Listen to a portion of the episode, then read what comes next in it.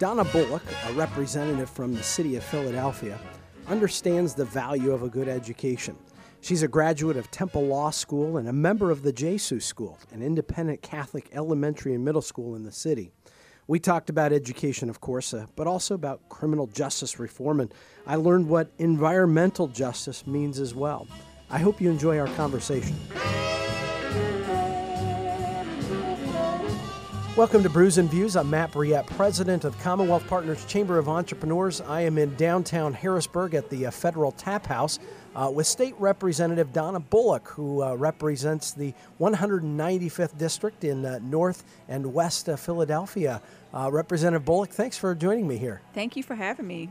Well, I'm glad to, for you to join me. We, we, we tried this many times, whether it was snowstorms or sickness. Uh, we finally get to sit down, and I'm really looking forward to this. Because, and a great day to do it. Yeah, so. in fact, it is. Uh, much better than all those days that uh, we were supposed to get together. So uh, here we are. Um, and uh, uh, we want to get to know you a bit better. And you and I haven't had uh, any interaction really since you've been in Harrisburg. Uh, but I know that there are a number of areas and issues that uh, you're passionate about.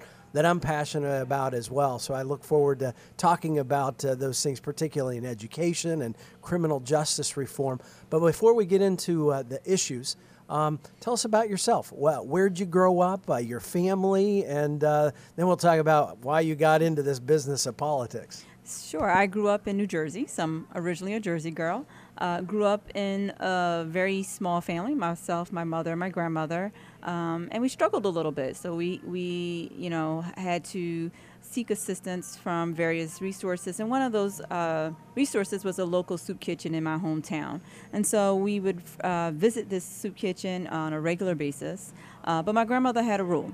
I had to just not come for the meal. I had to also be a part of the operation. I had to give back. I had to mm. volunteer. So even at the age of six, seven, and eight, I was um, given this sense of responsibility and this sense of service. And so I would have my meal, and then I would help out in that soup kitchen, either by serving an elder or cleaning. Um, after others or washing dishes. And so um, that sort of um, mindset that no matter how small you are, no matter how little you have, you can be of service to others. And so I, that has really guided me through everything and had a great opportunity to go to college, go to law school, which brought me to Philadelphia. And then once I was in law school and in Philly, I used that same sort of motto to give back and used my law degree to give back to others, worked at community legal services fell in love with Philly, fell in love with a Philly guy, made Philly home. Um, and it's been a great opportunity for me to use my law degree. I worked at Community Legal Services, worked at a small law firm representing nonprofits. Uh, and that was a great experience for me because going to law school, I thought I was going to change the world. And I got really great grades in courses like tax law and corporate law. And I was like, how the heck do you change the world with taxes? but I realized that there's these great organizations and corporations, nonprofit corporations that serve the community just like that soup kitchen that I grew up with, just like after school programs that were a part of my life growing up, or other programs, mental health services that supported my mother through her journey, and they were providing services in the community, but had to have had some legal challenges, whether it's complying with tax laws or other uh, laws. And as a lawyer, I was able to help those nonprofits continue to do great work and to serve others. So that's been very rewarding. So, so we just sped through a lot of your life uh, yeah. uh, there, and it's great. Of course, uh, love tends to uh, drag us into mm-hmm. Uh, areas we never thought we would be. Philadelphia, I guess, with falling in love with a guy and and and the city. Yes, certainly a lot to fall in love with. Um, where where was it that kind of you were a political bug? Entered into your life? Was that early on? Were you paying attention to politics early on uh, in uh, your life? Not really politics, but I would always say I was a leader. You okay. know, I was the girl in high school you didn't like because I wore heels and a suit saying I am in control. Okay. And I ran for every student government op- opportunity that possibly came my way. But, you know, going to law school and starting a career and starting a family, those sort of ideals and concepts of running for office faded away. And I was very happy at this point in um, my career. I was working for Council President Darrell Clarke in the city of Philadelphia as his special advisor and legal counsel. For me, it was great. I was able to be involved, help others use my law degree, also somewhat be in charge by giving advice to the person that really was in charge. Mm-hmm. Um, and then uh, I would say that when this seat became available, folks started to look at me and say, Donna, we always thought you can be in, in, in politics, you could be elected office, you are a leader naturally, you should really consider this. And this uh, was a special. There was a this was special, election, and yeah, uh, yeah. 2015. Okay. And Matt, you may know there's statistics out there that say you have to ask a woman seven times to run. You probably had to ask me about 14 times to run. Um, but my colleagues, I know we can ask Tim and Tom and maybe once, and they were ready to go. But it took a couple of nudging and, and some asking, and I had to look at my family. My boys at that time were four and seven, and I said, well, they can tie their shoes, they can go to the bathroom and aim most times. Yeah. Um, they can press the microwave button. They will they will live. If I had to spend a couple days in Harrisburg, um, and it's probably the husband. So you I had was to get. You, yeah, about you had to get three votes, but one in particular, was most the important. husband, yeah, yeah. right? And he was survived too. And so, um, but you know, they were very supportive of mom and, and wife running, and um, and so I decided to run that year in, in August of 2015. It was a um, hot, very hot summer. But we, we were successful in that election, and I was sworn in on my mother's birthday. So it was really um, a great opportunity for me to Was she able to join you She for your did join. Nice. She was here, um, and Speaker Turzai wished her happy birthday from the rostrum, and so it was a great day for her to see my journey from that little girl in the soup kitchen to now being a House representative. And so, uh, uh, early on, uh, as you were forming your political philosophy, uh, uh, obviously uh, uh, we know you're a Democrat today, but uh, was there something in your life that said, you know what, as you learned about uh, politics and policy and said, I'm definitely a Democrat, I'm not a Republican, uh, uh, was there anything in your life that uh, kind of shaped your political uh, Party? viewpoints? Yeah. I don't think party affiliation was ever a question that I would not be a Democrat. Uh-huh. Everyone around me um, were Democrats. My city, both where I was raised and where I live now, were very heavily Democratic cities. And so um, I think those values are very much aligned in my own personal values and also speaking for very vulnerable populations like those um, who may be homeless or hungry or children um, have always been um, a a cornerstone of, of my career and of my service to make sure that I'm, a I'm using my voice to help others. And and what are the policy issues that you are most interested in that uh, kind of get you up every morning and says, you know what, I'm going to fight for this. Uh, what what are those uh, those those policy interests? Right. Um, I would say I wake up every morning and I look at my sons and I say, what are the things that are going to impact their lives today and tomorrow? And those are the things that wake me up every morning. And so, yes, they do include education, they do include the environment and making sure the environment is clean. They have clean air and clean water, not just today, but in the future. Um, looking at issues at, for them as young black boys in America, knowing that criminal justice reform and gun violence um, is going to be uh, a, a crossroads for them, whether, regardless of how much I try to protect them, that this is something that they would be concerned about, something I'm concerned about as a, as a mother of two young black boys. Um, those are things, those are the issues that I wake up every morning and say, how can I make this world a better place, not just for my two sons, but for the other boys that they play with at the playground um, and the girls that they're not running so much from anymore at the playground. But you know, just really make sure that we we are leaving this place better than we found it. I really believe that is my obligation and responsibility as a legislator, but just as an adult.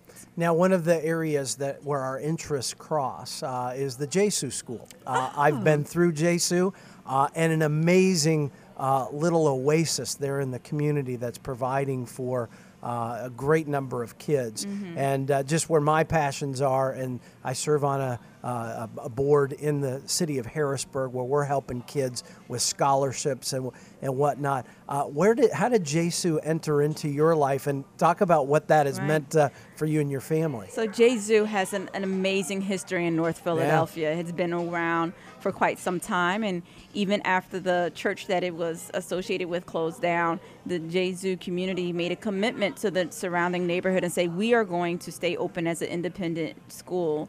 Um, with Jesuit values and provide this quality education to those families um, in that neighborhood. It it is amazing for me to see the work that they do at that school and the students and the suc success that they have. Um, how did I decide to send my children there? I very much wanted to send my children to a public school. Um, Philadelphia has its challenges when it comes to public schools and public education. I'm a big proponent of public education, but as I started to look at my own neighborhood schools, I struggled a little bit with that decision. Um, I spoke at the time I was working in city council, and I spoke to a lot of the staff there, the secretaries, the accountants, and just everyday folk, the security guards. And I asked, "Where did you send your children who are now grown or in college?" And um, Gesu just kept coming back Mm. up. It just kept coming back up. And so we, uh, my husband and I, visited the school, and we were impressed with the leadership. We were impressed with the students, and my, my both my children have been there since pre-K, and they have had a great experience. Um, you know, it's a school that I was so committed to that I eventually decided to actually join the board of directors. So not only am I a parent, but um, board of directors making sure that we have create opportunities for uh, all of our children in Philadelphia. And I think Gesu is one of those options while we continue to support public education. Well. Indeed, I- I- obviously, uh, most kids are in public schools, and we need to make sure that those are our options and uh, uh, good opportunities uh, for all kids. Uh, what I do find about uh, Gesu is that uh, uh, there it is. Where you, you you don't see high performing schools, but they're able to do amazing things with the same population uh, that may not be as successful in a neighboring uh, school. What is the difference that you see happening at Gesu versus other neighborhood uh, public schools? I think a lot of it has to do with resources. Um, a lot of our public schools are under resourced because you're absolutely right. The Gesu does not cherry pick students. It doesn't look for the, you know, the best students or the students that are testing high or the students that don't have um, other special education needs. Those students are just as present in that school. Um, they're students from that neighborhood or who have other connections to that neighborhood. Maybe their parents grew up in that neighborhood. Um, for me, it's been resources, leadership. So the leadership of the school is very key to that, and making sure that the leadership feels supported. And sometimes in our public schools, the leadership may not have that same support. Um, and there's a community. There's a community of alumni. There's a community of parents, um, a community of volunteers and donors who are very much committed to that school success. And I think that family environment, that community environment, and just um, surrounding our children with all of those support systems makes a big difference. Um, and I'll be quite blunt with you. You know, as a um, person of color, person that has been able to achieve some success and make some gains, I struggled with the the ideal of possibly sending my children to a a private school that did not look like them. Mm. And what and most private schools, if I'm you're middle class and you're able to choose a private school and you have the resources and the opportunity to make that choice and pay for it for your children, they are predominantly white for the most part. And when you look at Gesu School, it's it's It's a community, That. yes, It's a yeah, community. yeah. It, it is reflective of the community that it surrounds it. The student body looks like my children, and so they they're not necessarily um, going to walk into a school where they don't see people that look like them. They see that um, throughout, you know, just not just the student body but the staff as well, and that is. Um, that's powerful in itself for your children to see themselves and their teacher, to see themselves and their classmates, to see themselves in their school community builds confidence. Um, and it was the kind of school environment that we wanted our children to go to. Now, correct me if I'm wrong, but I think Gesu spends less than the local public school on a per pupil basis.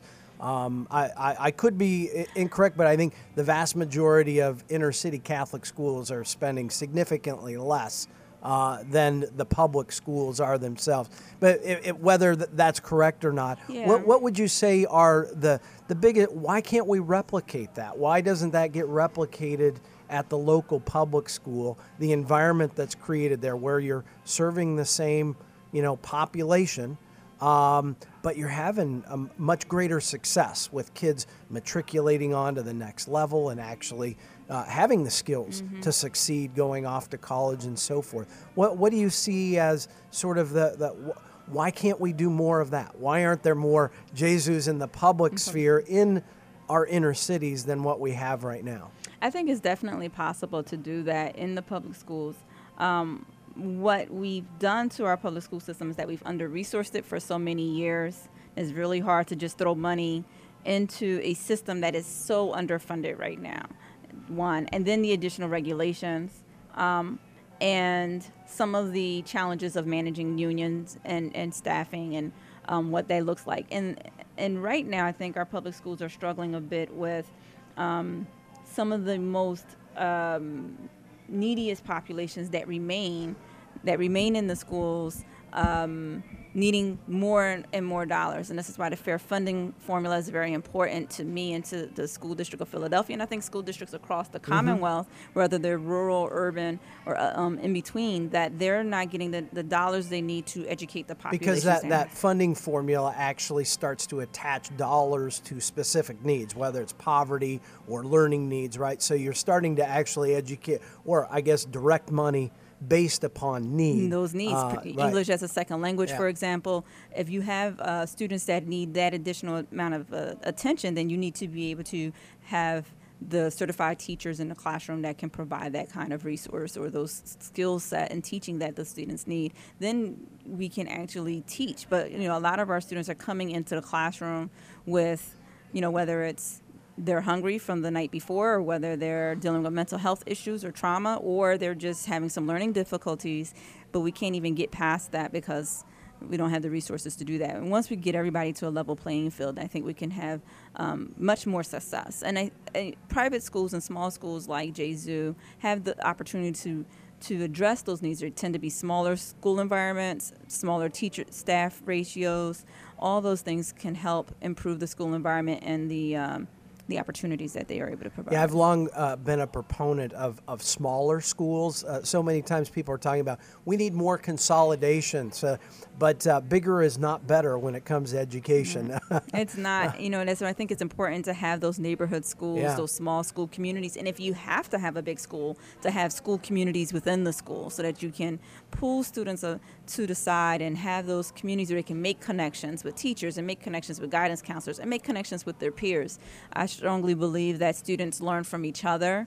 And so um, having that diversity in the classroom as far as education or learning levels, um, mm-hmm. student with um, certain uh, learning difficulties can learn from other students, but they can also teach those other students as well um, if they see things differently, if they have a different perspective. And um, or being a tutor to that student helps you understand the material even better, helps you become a leader. Mm-hmm. Um, a lot of things that I really appreciate about Gesu as well is that it's you have the educational component and they do well there, but there's also the character building um, and the values. It was a Jesuit school, so they have some values that are in play, and um, you know those values are aligned with our own family values. You heard my story about service growing up, mm-hmm. and so my children are learning about service through the Jesuit um, which, and I was well. looking at some of the numbers that Gesu puts out, uh, which is interesting. And a lot of inner city Catholic schools are this way.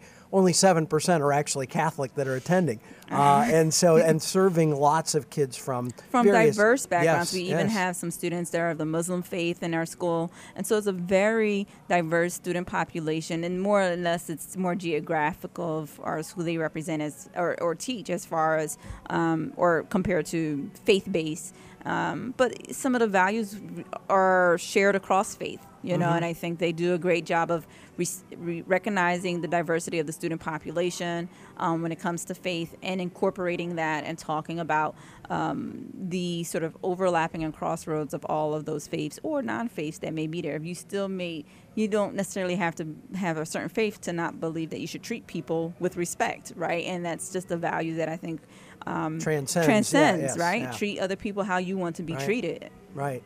Well, so uh, while you've made the choice of Gesu for your kids, there are lots of other families that are choosing uh, charter schools. That's a big, popular option in the city of Philadelphia, and I know there are upwards, I think, thirty or forty thousand uh, families that are on waiting lists to get. Mm-hmm. I mean, how do you see that as part of kind of the, the education ecosystem, and and do you think that those are those are options that need to be expanded further in the city of Philadelphia for parents and kids? Right. I don't think at this point that we need to expand charters in the city of Philadelphia at this moment.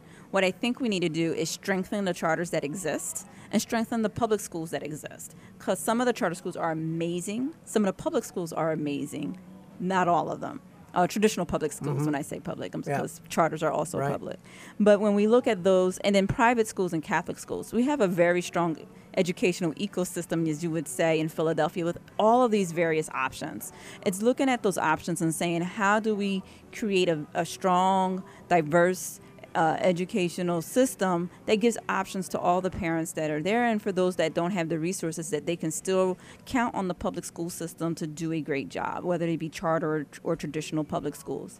And uh, once we do that, once we strengthen the existing system, then we can look at expansion of other options. So who who's who's the we? I guess that's where Yeah, I always go. know, who's the we who's that the has to do that, right? Because for from my perspective, it's when parents get involved and Mm-hmm. when we actually allow for the supply to meet the demand. Meaning there is pent up demand. You got parents that are saying the public school system doesn't work for me. That's why they're on these waiting lists Mm-hmm. in charter schools. That to me, that is it's that competition It that is- ends up spurring Yeah. uh, innovation and It does. Yeah. And in Philadelphia, though, we um, we just elected a new school or decided to have Right. our own school board, and it, it was appointed by our mayor. And they're they're at work. They're looking at those charter schools that are working well, and they want to look at how do we expand those existing charter schools and give them additional seats. But then looking at those who aren't doing well and and shut Yeah. them down. Should Yeah. should that be the response? And I think we have responsibility to make sure we're doing that. Um, for traditional for public traditional schools as too. well. yeah, and that's been happening. We've had some closures in the last couple of years because in of Philadelphia. performance. Uh, Um, well, performance because of choice, right? Okay. Because students weren't going to those schools, Okay. and then so they had underpopulation. They weren't meeting the. I mean, too too few students in a school building that just didn't make sense to keep those buildings open. So that kind of choice does happen, right? If parents are making a choice to not go to a public school, and then that public school has 100 students when it should be 500, 600 students, the school district has a, a, a decision to make there. And so over the last couple of years, they have had some some closures, some some consolidations were necessary, um, and so that is happening. Has happened. There's been a couple of stages of that happening, and um, but there is always that challenge of of balancing the charter schools because we all know that it's a very complex sort of calculation, mm-hmm. right? If you expand charter schools, how does that impact the p- traditional public schools? Because the brick and mortar still exists. They still have to keep the lights on, whether there's, there's 200 students in that building or 500 students in that building. And then when is the breaking point of when you cannot longer keep that public school open? Or how mm-hmm. can you change that traditional public school?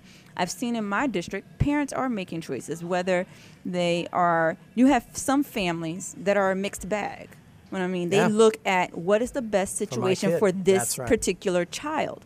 So they will have one child in a Catholic school, one child in a um, charter public school, and another child in a traditional public school. Mm-hmm. I have one that's homeschooled and one that's a public school. Yeah, Exactly. so chil- parents and families make the decision that is right for their Mm-hmm. family and right for that specific child.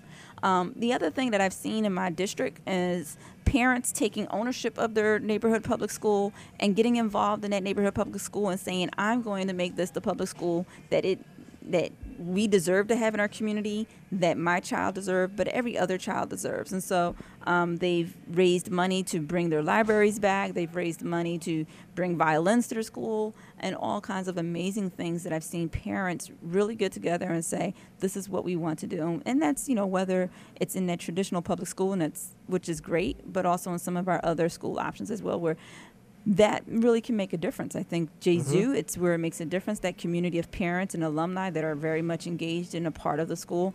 When you get that same sort of support system around a neighborhood public school, you can have the same yeah. outcomes. No, I totally agree. Totally agree. And I mean, I'm, I'm passionate about education. Did- Well, one, that was my first career in teaching. But I also recognize, uh, and the, the saying we have at the Joshua Group here in, in Harrisburg is that education is the best anti poverty program.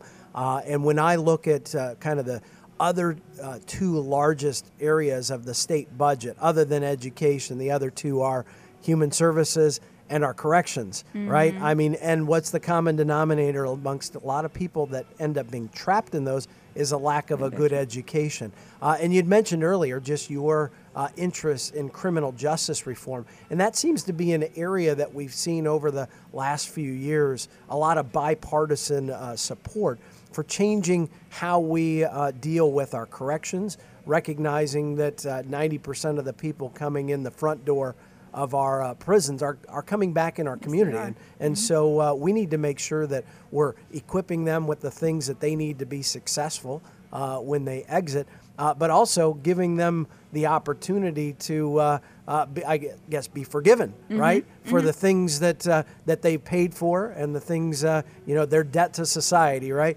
Talk about some of those areas that you've become passionate about, Mm-hmm. Right. where you've where you've already seen success in the things you're leading on. So you you probably know a lot about the work that my colleagues, Representative Sheryl Delozier and Jordan Harris, have worked on in regards to clean slate, and that's a, a clear example of bipartisanship.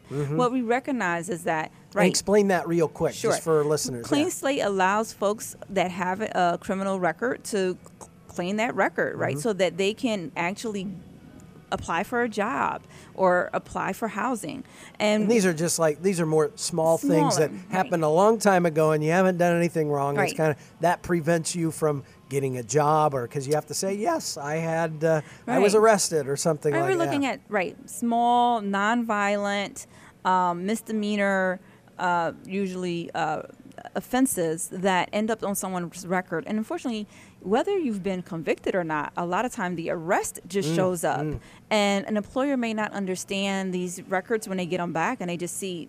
Something came up. I don't understand it. Not I'm even gonna deal I, with I don't want right, to deal yeah, with it. yeah. Um, and we've seen it be an issue and a barrier to not just employment but housing. And so when an individual uh, returns to the community and they're not able to gain successful have uh, successful employment or have stable housing, um, their their challenges of, of being stable outside of the correctional system becomes even more of, of a cha- of a more of a challenge, right? There, um, so we want to be able to have fair opportunity and chances for those individuals so they can be a contributing member of society.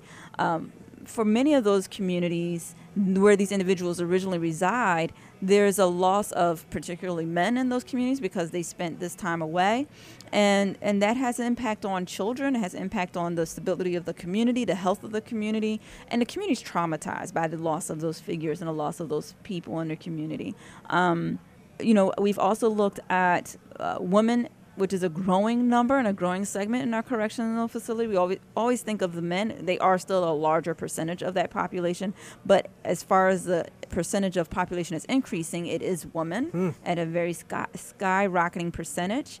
Um, and so now we're losing parents in the household, and what does that look like? Mm-hmm. Um, if you visit my district, there's a facility called the Eastern State Penitentiary. One of our I've first, right? I've been so there. you've been there. I'm not sure if you've been there recently. They have an exhibit on mass incarceration, Mm. and in the last couple of years, they've taken on this mission to say we're not just this really cool old prison that has the cell of Al Capone, Yeah. but we are going to take on this mission to talk about what corrections and prisons look like in America and to talk about the mass incarceration and impact on our country. So you should definitely go see it. In the center of their baseball field, which is right in the middle of the um, facility, there is a life size, larger than life size uh, chart, bar graph that shows the population of of inmates in the world. And the United States has what 10% of the world's population, I forget the number exactly, but 25% of the inmate population for the entire world.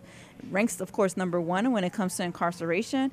And I think China is a very distant second. And to see this in a sort of two story bar graph Yeah. in the middle of a field Gives you context. gives you a lot of context to see that. What the prison has also done, or the Eastern State Penitentiary has also done, is they decided to hire um, formerly formerly incarcerated individuals as tour guides. And so you're t- taking this tour with someone who you may not even imagine have spending time behind bars, and in the middle of their tour, they may share with you their story.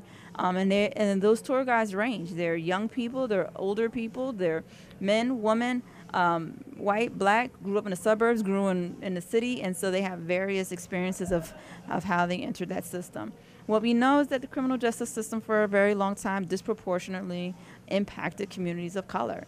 And whether it was because of how crimes were graded and those crimes that were most common in those communities or in urban communities, particularly during um, the 80s and 90s, and how that has significantly impacted um, the incarceration, mass incarceration of nonviolent offenders. Mm-hmm. And those nonviolent offenders, like you said, are coming back yeah, home. Right. And they are. We can either make them more violent in, in prison, right, right. when they come out, they or we. Come yeah, home. Yeah. Um, what is sad to see is I've, I've been visited a few of our correctional facilities with the Black Caucus, and we've been to Dallas and to Phoenix, mm. um, to um, Muncy, which is the women's prison, and we've seen the elderly in some of our facilities. I mean, our, the last visit I had at Phoenix was with um, the Gray Panthers, which is a, a, sort of um, wording off of Black Panthers, but they call themselves the Gray Panthers. And this is a population of 55 and older mm.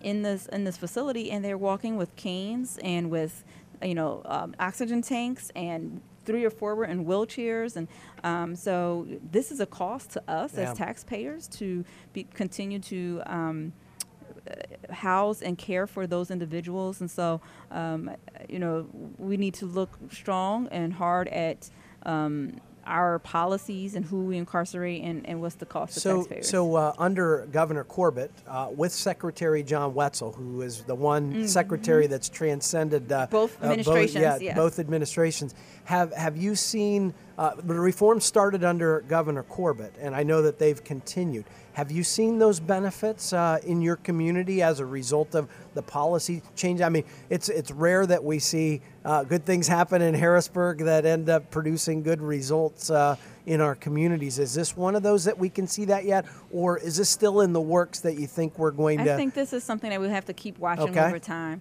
Um, is it is something that uh, the, a reform that is going to take several years to see the the impact and the results in our community.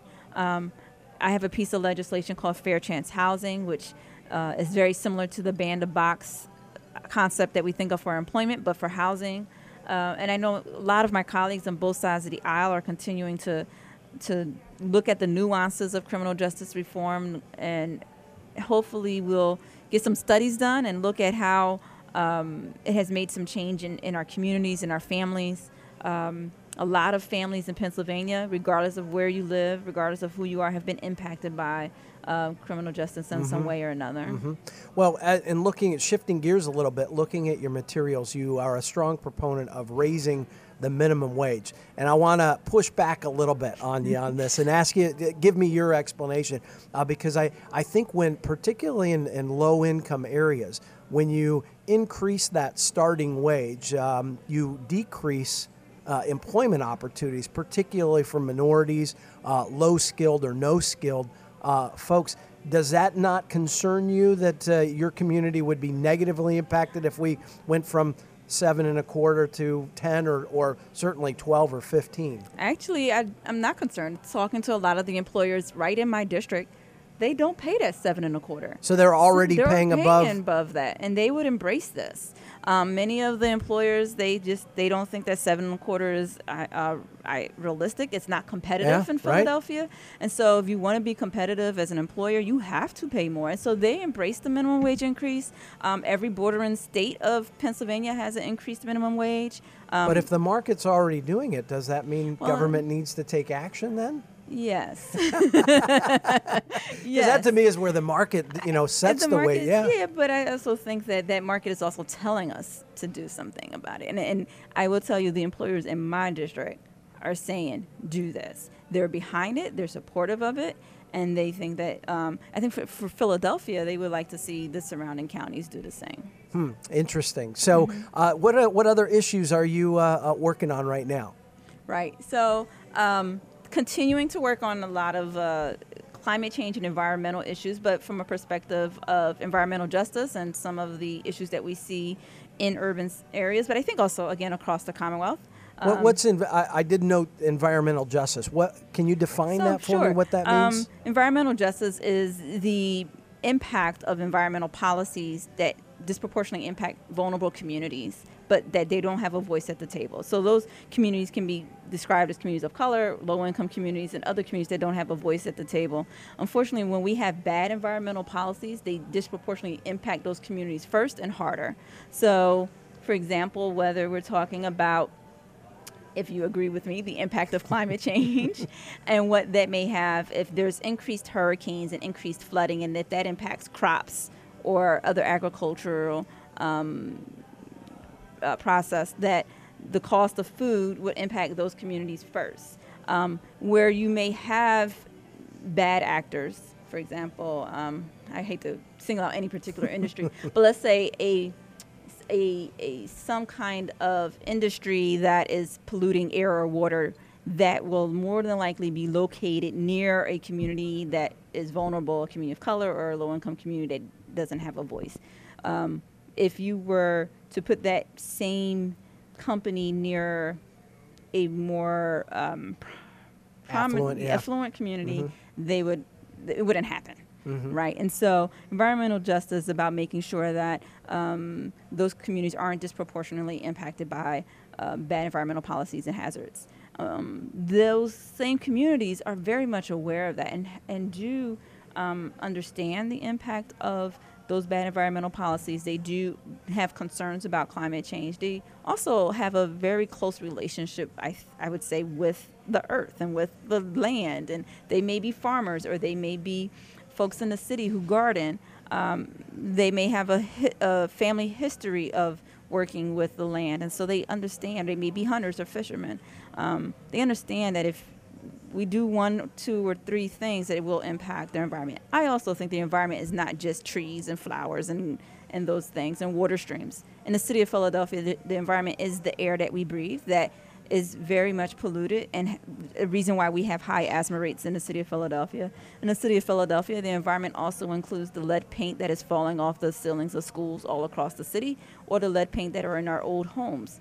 That happens again across the Commonwealth. We have beautiful old and historic homes and infrastructure in the Commonwealth of Pennsylvania, those same homes and um, buildings and churches can also be harming us, um, whether they have lead paint or other hazards like asbestos and mold. So we want to make sure that those places are safe, and that's that's an issue I've been working on, particularly around lead. I have a son who um, was tested to have high levels of lead at an early age, and looking at how that even as a family, middle income family, educated family, that we were still um, vulnerable to um, that exposure and how many other families are exposed. And I realized it is a hidden danger um, and that we need to address it. In Philadelphia, there's lead in many of the schools. There was a story about a, a kindergartner who had extremely high levels of lead and they tested his home and tested everywhere else. Turns out it was his class that was um, making him sick, and he was actually eating lead paint that was falling from the ceiling onto his desk. And he would try to eat the paint chips before his teacher saw it. Um, and he was doing this the entire school year. So there are playgrounds in very affluent communities in Philadelphia that are exposed to lead because of the construction in that neighborhood. So the lead is the lead dust is flying onto the playgrounds because there's so much construction going on and, and dirt being pulled and toiled. And so all of those things are impacting our communities. I've been a very vocal um, um, opponent of making sure we put dollars and resources to um, remediate those those ma- those issues and remediate um, particularly the school buildings, but homes and other sources where children may be exposed. If you know, lead can impact brain development, and if we want our children to be successful and at school and and so on, we need to make sure we're not exposing them to lead at such an early age.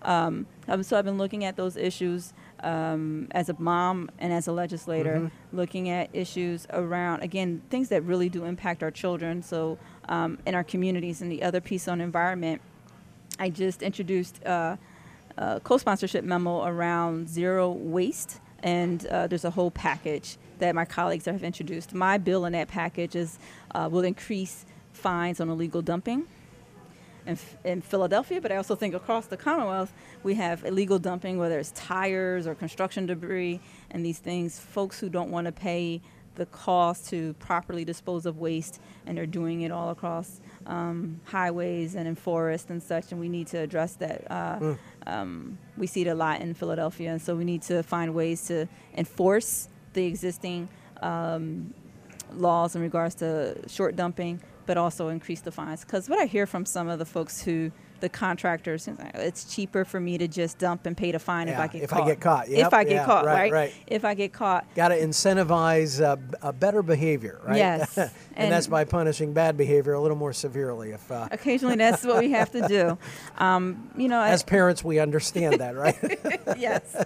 I did have one other question I Sure. forgot to ask you as we were just talking about uh, um, criminal justice reform as well as what's going on in communities. Uh, I know you sit on the professional licensure committee, um, and I know that we tend to erect some arbitrary barriers for entry into things like, particularly in communities like yours, where, hey, I want to uh, open up a barber shop, and uh, it makes it very difficult uh, to hang out a shingle to be an entrepreneur. Um, are those uh, areas that you see that we could have some bipartisan support? uh, Yes, yes, and I do believe that uh, two of my colleagues are looking at this is- issue. Um, it makes no sense to me that we are training individuals in our correctional system to be a barber or to be a plumber or to be all of these things. We have some really great um, sort of vocational kind of programs in the correctional system, but then they come home and many of the professional licensure uh, re- um, leg- legislation and requirements for those same trades, for those same skill sets, where you can be your own entrepreneur. You don't have to, you know, apply for a job. You exactly you could put a shingle out and start your business. Use the skill set that the taxpayers paid Yeah, for you right, to right, gain, right. Um, and and do that job. Uh, but yeah, there is um, there's a standard language that exists in most of that um, licensing regulations that says if you have, and I probably will misquote it, but a, a drug felony or something um, that is a couple of years, I forget the year timing on it, that you can't you can't Yeah. have that license. It makes no sense to me. Um, I know that we should look at you know whether it's providing some sort of child care or something where you you know you want to be concerned about violent offenses and Sure, things like sure. that. But if you're a barber and you had a minor drug offense, let the man cut some hair. um, let him earn a couple dollars. Yeah. Let him put food on the table for his family. This is, you know, they're doing it every day in their facilities. I mean, in, you know, our prisoners work. They work. Um, they earn very, very, very, very, very little money while in prison to pay for small incidental items while they're there, but they learn and they pick up skills while they're um, incarcerated, and then they can't use those Yeah, same skills. let, us make them get them uh, back Right. to work right Now, after the same they skills yeah. that the the system had no problem using while they were incarcerated. we can't have them use it in, in the general society. Well, uh, Representative Bullock, I'm, I really appreciate your taking the time. We finally got to sit down, Yes. and uh, I'm very uh, glad that we were able to do it and look forward to uh, seeing you uh, uh, continue to press these important issues and you. Uh, wish you all the success. Thanks for joining me on Brews and Views. Thank you for having me, and, and it was a great conversation.